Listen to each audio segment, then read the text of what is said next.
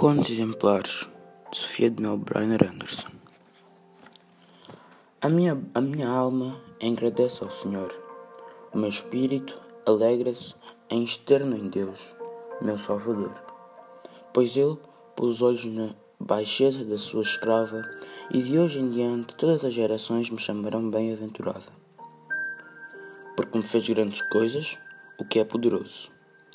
E santo é o seu nome e a sua misericórdia se estende de geração em geração sobre os que temem.